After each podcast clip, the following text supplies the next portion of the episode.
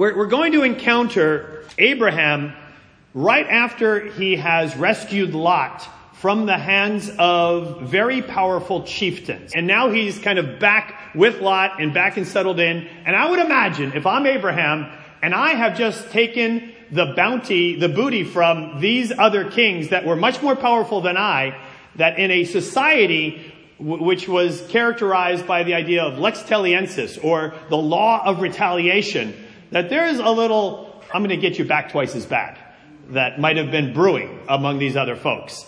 And so it's at this point that God now comes to Abraham. And, and when it says the word of the Lord comes to Abraham here, that's a phrase that happens all throughout the prophets, and we're very familiar with that. And the word of the Lord came to, to Isaiah. But it is the only time in all of the law, like the heart of the covenant of the, of the Old Testament, in the heart of the law, the only time that the phrase and the word of the Lord came to is right here.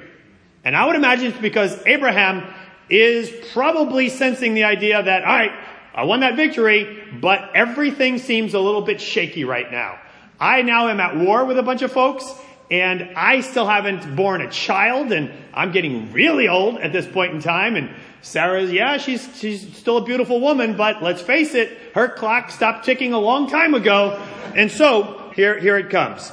Genesis 15. After this, the word of the Lord came to Abram in a vision. Do not be afraid, Abram. I am your shield, your very great reward. Uh, there's two things that he's promising here, both addressing probably the two things that are in Abram's mind. One is, how am I going to be protected from these warlords that I just ticked off in a very major way?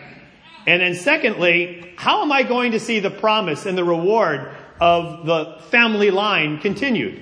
And God comes to him and says, Hey, Abraham, I got you. I got you. I got your back with a shield against those warlords and, and also your reward, your very great reward of the promise that I've been giving to you. I am it and it is going to be fulfilled. But Abram said, Sovereign Lord, what can you give me since I remain childless and the one who will inherit my estate is Eliezer of Damascus? And Abram said, You have given me no children, so a servant in my household will be my heir. There is a theme running through this passage, which is very interesting because this is the one passage where Abraham's faith is going to be exalted quite remarkably, and it'll be credited to him as the righteousness that puts you in right standing with God. All based on his faith. But here's what's interesting, is in the midst of all of this, we see doubt abound. The title of the sermon today is, How Can I Know? It's actually the centerpiece of this passage, and it's a question that, that Abram will ask in so many different words and in these very words as well. How can I know? And who doesn't have that sense as we're before God? How can I know God? And for me growing up, I had a, a, dad that was quite fun and gregarious and exciting in many ways, but also, he was also a dad that said a lot of big things, but honestly, not many of those big things ever really came about. Even those promises of what you and I were going to do together, son, you know, those things didn't really come about. But, you know, I, I tried to have a positive attitude. He's like, he's my dad and he's a lot of fun. And yeah, he may say that he's going to buy us all Corvettes, but you know, that's just him talking. he did say that. As I, you know, that's just a big, that's just his way of being encouraging. Now here's sadly what I can imprint upon God from having that imprinted upon me as a little boy. God's the same way. Right? God says a lot of really cool stuff, right? That, you know, I'm, I'm, I'm going to be able to do even greater things than Jesus. Yeah, you know what? Big talk, really nice, very encouraging. But, you know, that's just how God is. He's, he's outgoing, he's gregarious, he's encouraging. He kind of lavishes these big words upon you. But hey, maybe it comes through, maybe it doesn't come through. But I'm just going to kind of enjoy my relationship with him, even if he's not good to his word. Right? And, ah, that, that's frightening, but that is a big part of what I've had to deal with in me really trying to trust God all my life. Now there's another part that is very difficult too with me with God, is that I also know that in my character as a, a, boy growing up and even as a young man before I came to know the Lord and even after I came to know the Lord, that I also said I was going to do a lot of great things, and my integrity didn't back it up. And I've made a lot of promises that were likewise not in any way fulfilled, or perhaps not even really intended to be fulfilled. And so, as I enter into kind of a relationship with God and this idea of a covenant with God, or even one day as I came to study the Bible and realized that there's going to be a moment where I call on the name of the Lord and I state publicly, Jesus is Lord, as Timothy did before many witnesses that Paul describes in the uh, New Testament. That I'm going to say that, am I going to be able to stand on the integrity of that great public profession, knowing who I am? And do I have a God that's got my back? No, no matter what through this. This is the dynamic that is being played out in scripture right here, has played out in my life, perhaps in your life as well. How can I know? And that how can I know cuts both ways. How can I know God's coming through? And how can I know that I can actually even enter into this without falling flat and making a, a worse mess of, of my life and my relationship with God as well? So reading on. Then the word of the Lord came to him, verse 4. This man will not be your heir, but a son who is your own flesh and blood will be your heir. And then he does something rather intimate with Abraham. I, I almost vision him as, you know, his arm around him, looking up. But it is, of course, in a vision. He took him outside and said, look up at the sky and count the stars, if indeed you can count them. Then he said to him, so shall your offspring be. Abram believed the Lord and he credited it to him as righteousness. This is a massive theological statement that God just makes right here. Is the fact that Abram is now considered righteous means that he is in full intimacy, right relationship with God. That's righteousness. Anybody who has righteousness has the ability to approach the throne of God with confidence, knowing that I deserve to be here. Righteousness, a good kind of working definition of that, is a performance record that opens doors. Whether that be a righteousness in your, in your company, that you have a performance record that opens doors, or at your school, or in your, your application processes, or with God, that you have a performance record where you're like, you know what? I got this. I think I'm going to be all right with God as we come together in this issue. Abram now has that. And what did he do to do that? He didn't do anything. All he simply did is look up and trust. Now here's what's astounding. This statement is made right after Abram has done what? He's gone to Egypt and he's offered up Sarah as his sister, jeopardizing all of the promises of God that a foreign Gentile Pharaoh would actually have his wife sexually. Whoa, right? It also says that that wasn't a one-time issue in Abraham's life. Again, everything hinges on this one big promise. Through your wife Sarah, Abraham, you will become a blessing for all nations. You're my reclamation plan for all the world. You know that flood that happened, you know all the nuts and the Babel and all the, the mess that is attended to this world? Well, I am going to fix it all and it's going to come through you and Sarah and the child that you will have one day. And yet it says in Genesis 20, not just was it a one event when he went down to Egypt and said, hey, here's Sarah. What do you think about her, Pharaoh? It says whenever they went anywhere, Genesis 20 verse 13, he said, hey, whenever we go anywhere, Sarah, why don't you do this? Tell everybody you're my sister. I think it'll go better for us. And she does it yet one more time with Abimelech and ends up in his harem as well. So in the middle of all of this consistent faltering, God looks at Abraham and says, You trust. You trust when I show you all these stars, and you trust that so will your offspring be. I credit you now with a performance record that puts you in good stead. You are in perfect alignment with me and my will and, and relationship with me.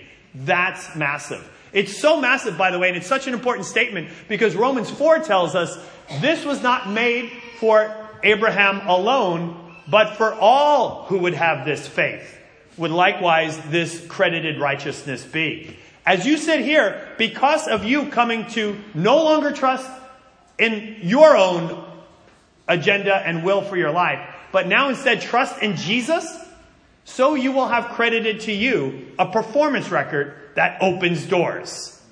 Jesus died for our sins, that Romans 4 passage concludes, but he was raised for our righteousness. Jesus rose so that we could have accredited righteousness to us as well. And what we do is what Abraham did. We trust. We believe. But let's move on here because it's very easy to have this double doubt of how can I know God? How can I know Ed if this thing is going to actually hold water? Verse 7 He also said to him, I am the Lord, who brought you out of Ur of the Chaldeans to give you this land and take possession of it. It's as though God is saying, Yes, you trust. And by the way, that trust is well founded. Am I not the one who walked with you, carried you, protected you, guided you out of your homeland of Ur of Babylon, all the way up to Haran, and then all the way down into Canaan? Have I not blessed you all along the way here in this new land? And even when you denied me in Egypt, was I not there? Did I not also have your back? Did I not also protect Sarah? Did I not bless you and allow you to return again to the depth of the relationship with me? And now even this situation with Lot, did I not again protect and cover you to be able to bring you to this place? It's very encouraging that God would be saying this to him. But then look at what Abraham says next. But Abram said, Sovereign Lord, how can I know? Well, God just said, here's how you know. How about everything that I've walked with you on this entire way? And Abram's like, how can I know? You know, some of us sit here and, and maybe think, wow, you know what? I think if I had a direct call like Abram had from God, that if God put his arm around me, looked up at the stars and said, check it out. Charles, look at the stars of the sky. Right? So, so we, you'd be like, you know what? If I had that experience, I think I would be rather fired up in my walk with God. Right? I, I think if I had that kind of a, it's called a theophany. That is a, a physical appearing of God into kind of the physical world. It happens at the burning bush. It happens for Shadrach, Meshach, and Abednego when a fourth guy ends up in the pillar with them. It's actually going to happen in this chapter. Again, not, not just with the, the, the audible kind of physical appearance of God, but there'll be a physical, visual appearance of God in a moment, by the way. But if I had that, if I had God say to me, I'm going to bless you, you're going to be my, my great nation. Wow, you watch my smoke. I would go after it. And, and I think, you know what? I think if we were in uh, heaven with, with Abraham years from now, and we're, we're sitting and talking with him, and he, and he says, uh, Hey, Charles, I heard what you said back in 2017. How like, oh yeah, if I, if I had what Abraham had, if I had that kind of interconnection with God, watch my smoke. Charles, here's what it was like. I'm an old man. I'm schlepping around the promised land. I get, I get one word from the Lord at the age of 75. I don't hear bupkis from him from like another 12 years. And then, like an, another 10 years later, the, the promises start kind of eking in again. And then like another year after that, I get one more big promise. And in that silence, never mind the silence of the one to two years, but the silence of a decade. And I'm getting older and I'm, I'm hitting a hundred years old. And I'm trying to even remember what, is that exactly the way he said it?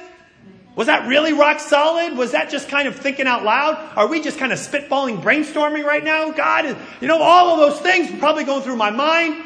And you, Charles, you could look at the full word of God, the full counsel of God anytime you wanted. And if you were unsure, you could just study that and you could see the major sweep and arc of all the ways that God has worked in every single person's life and in all the prophets that came later and then fulfilled in Jesus. You want to switch places? what I would do. You should see my smoke back in Genesis if I had what you had. If I could just kind of pull open my iPad and just check it out at any point in time. Man, you watch the rock solid walk that I would have had at that time. On he goes. Sovereign Lord, how can I know? How can I know that I shall gain possession of it. So the Lord said to him, Bring me a heifer, a goat, and a ram, each three years old, along with a dove and a young pigeon. At this point in time, God knows what's about to go down. Abram knows exactly what's about to go down. You and I are completely dumbfounded at what is going on at this point in time. Because this is about to make no sense to us. Abram brought all these to him, cut the, them in two, and arranged the halves opposite each other. The birds, however, he did not cut in half. The birds of prey came down on the carcasses, but Abram drove them away. This is all very strange, and this is basically an illustration of the scene. As Abraham is still wondering, how can I know? But what is being set up here that Abram knows, and that God knows, and that the readers of the book of Genesis would have known, and that would have been very familiar to them, that the prophets would have known, that the prophets wrote about in a, in a passage that is interesting in Jeremiah. I'll, I'll just read it to you. Jeremiah writes something interesting about God making another agreement. What is going down here is a covenant ratification. Let me read this to you.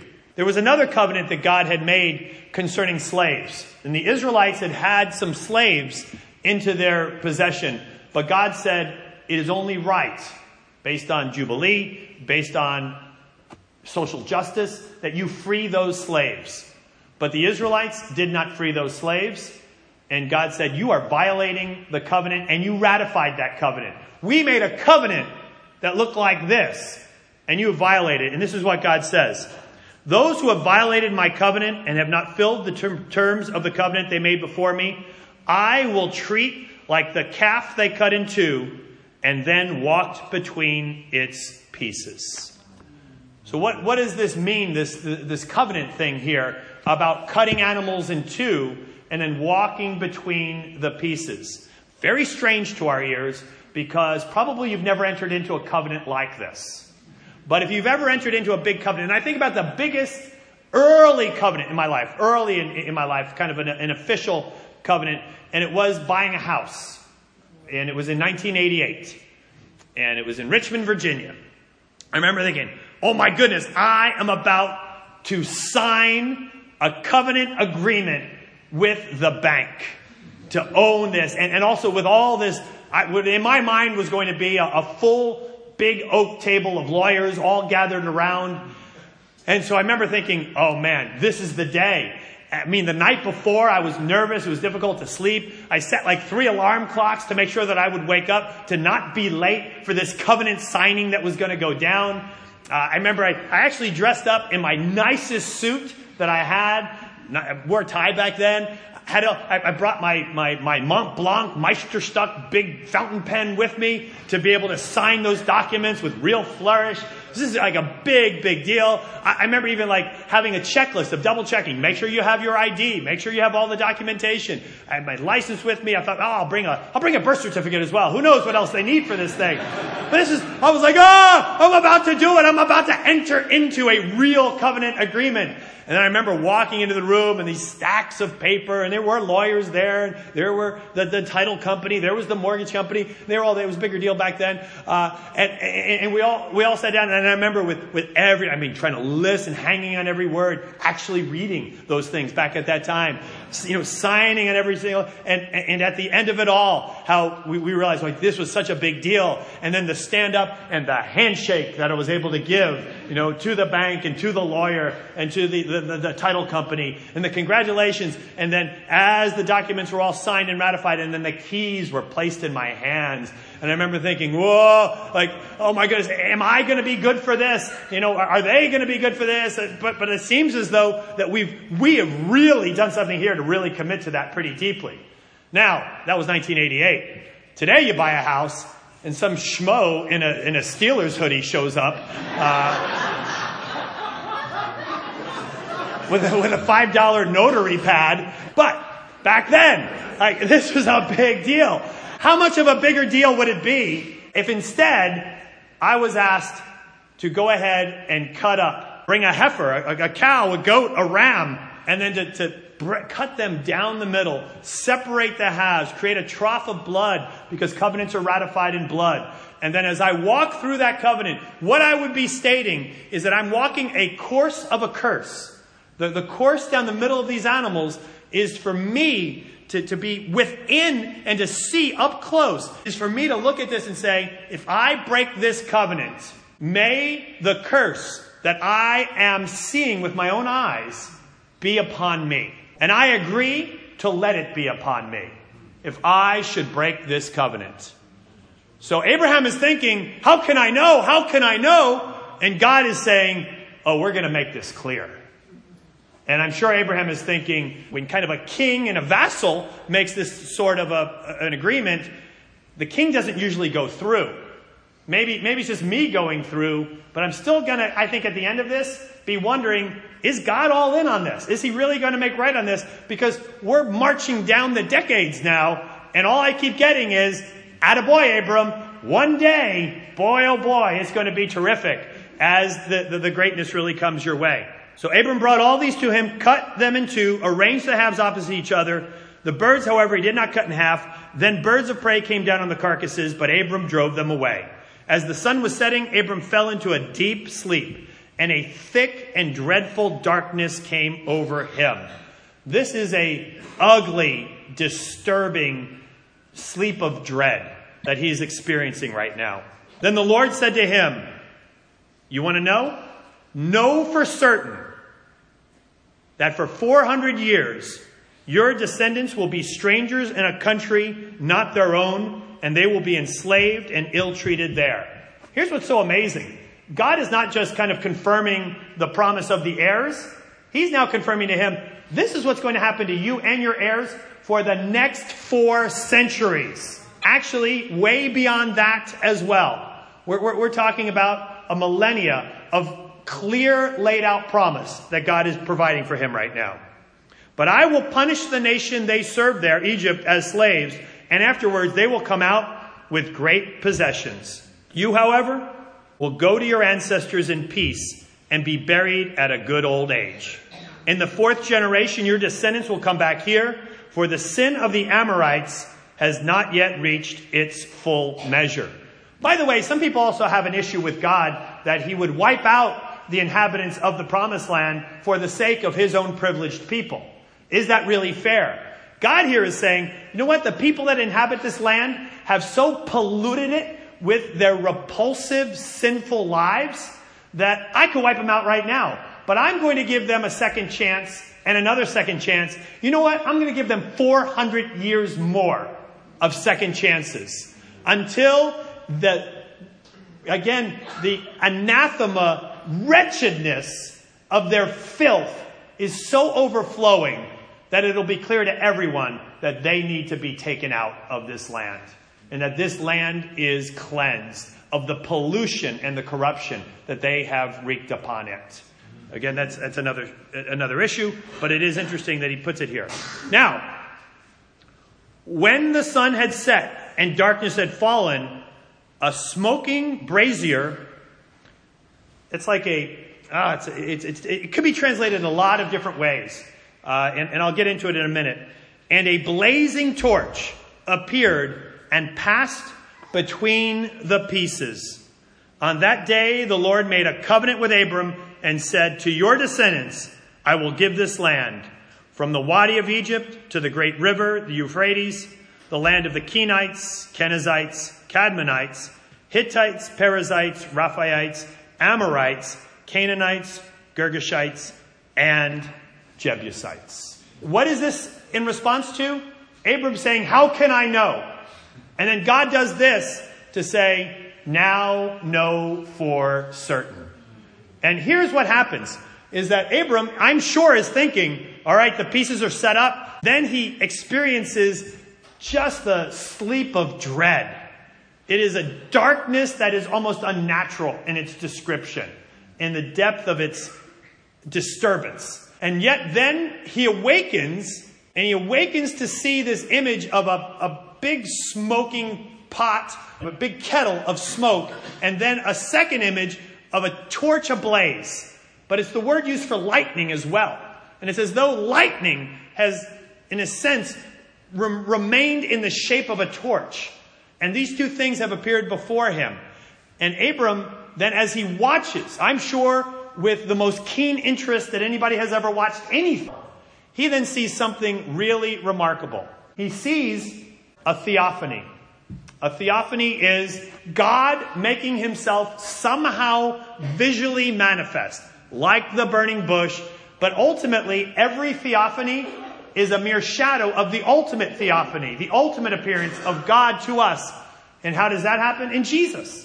Every small appearance of God, whether it be in the burning bush or in the furnace of fire or on the, the mountain of Mount Sinai. And even on Mount Sinai, when God came down and descended on it, it was attended with smoke that billowed and with fire. That's Exodus 19:18. In Exodus 20:18, when people saw the thunder and lightning and saw the mountain of smoke, they trembled with fear because the Lord was there. Those two words, this billowing smoke and this lightning image, are the two words that are also in our text right now. And they are images of God. But now Abram is dealing with these doubts. He's got two doubts. The first doubt is, God, are you going to come through for me? How can I know that you've got this, God? And he then would be assured like no one else has ever been assured. Because now he sees, unlike a typical king and subject agreement, where the king in his graciousness says, I will enter into a covenant with you. You now, in my presence, walk through the course of the curse. You walk through the mutilated, butchered pieces. And in doing so, you and I, as great as I am and as lowly as you are, you and I, we're bonded. We're in agreement from, from that point forward.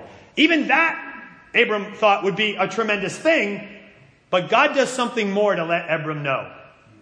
God, in the appearance of the, of the smoke and of the lightning, he watches and it says, they passed between the pieces.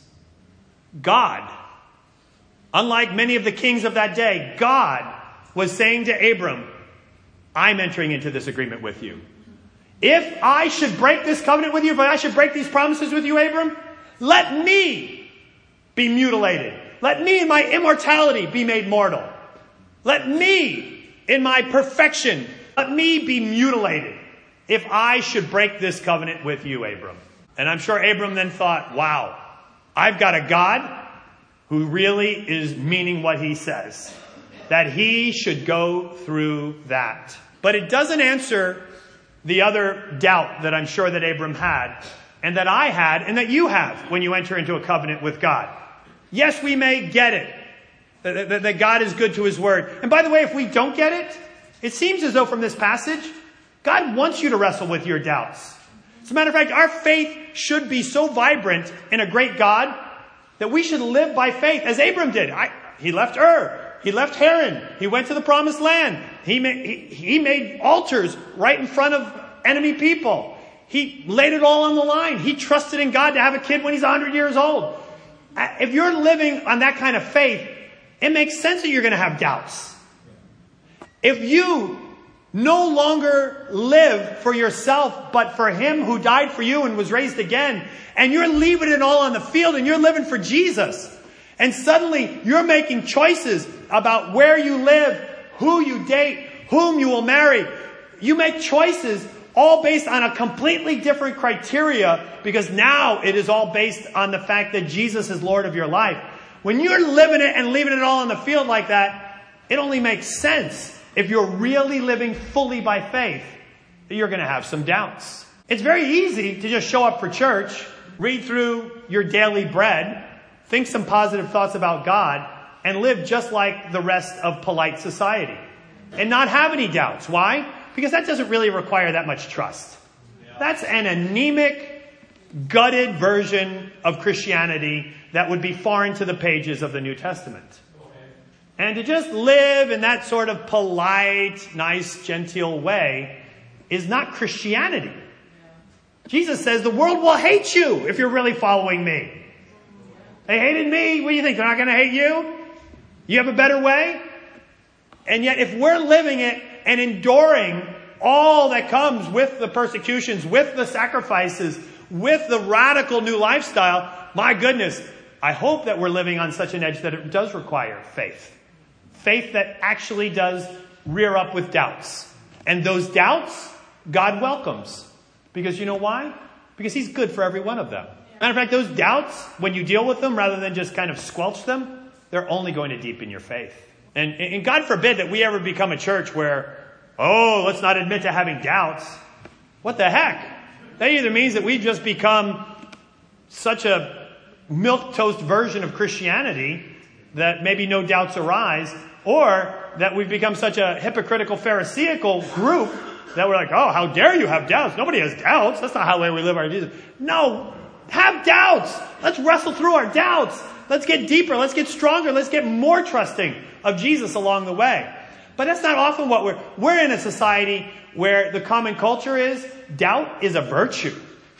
And that's not okay either. That extreme.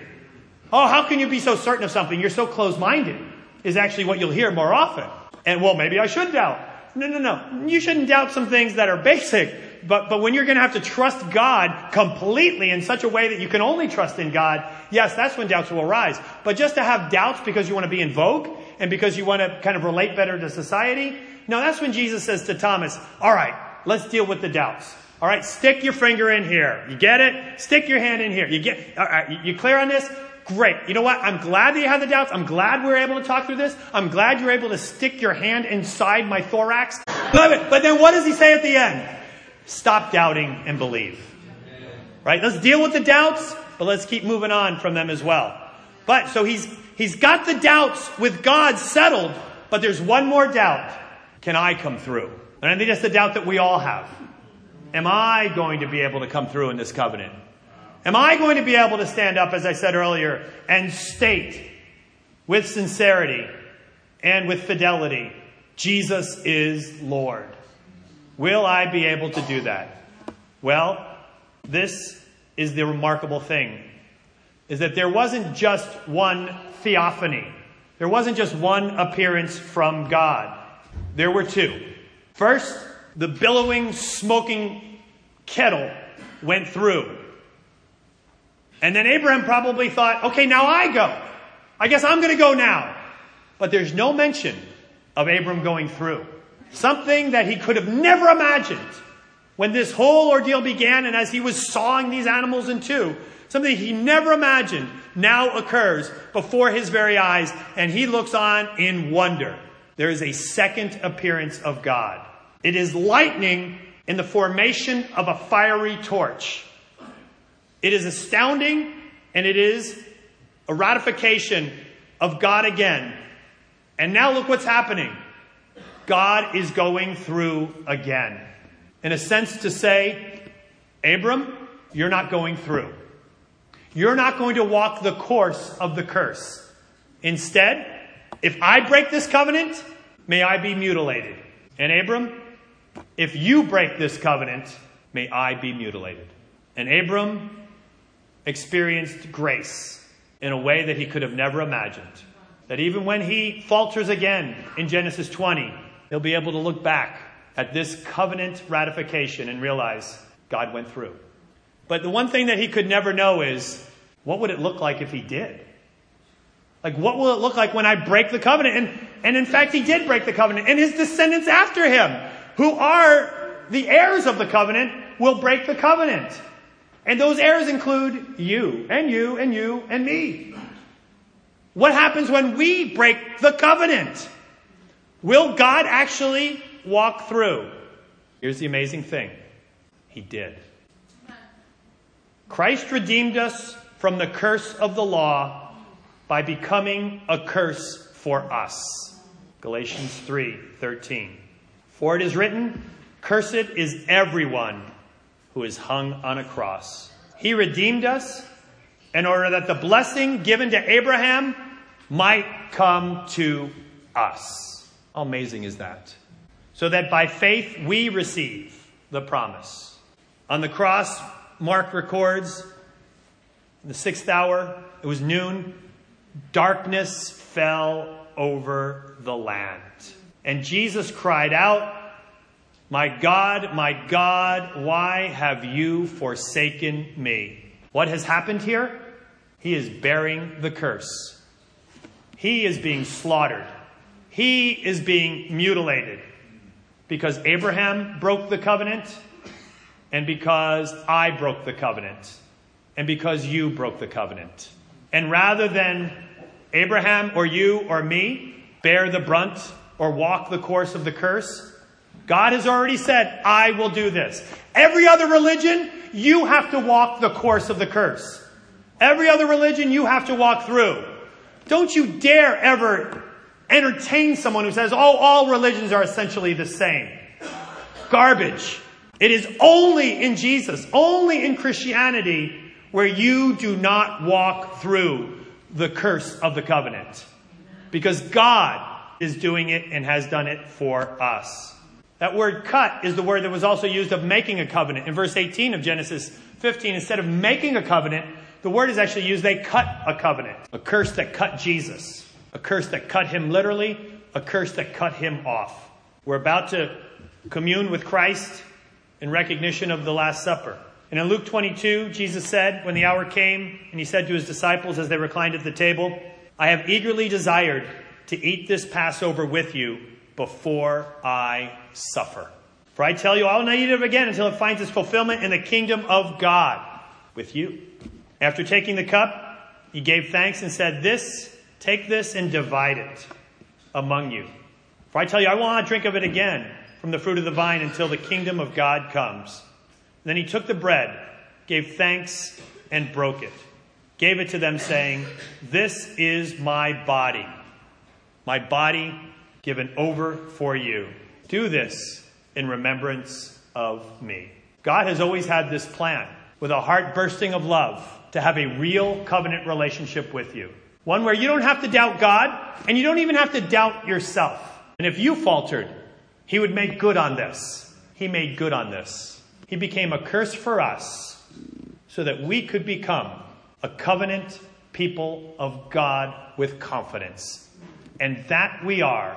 And so we take this communion now with confidence, knowing that it was God's plan from before time as we could imagine for us to assert again the confidence, the faith, the trust, the righteousness that we have as we share in this communion. A communion that cost Jesus by walking the course of the curse, but blesses us as it affirms us for righteousness now and to share in it forever in his kingdom. Pray first for the bread.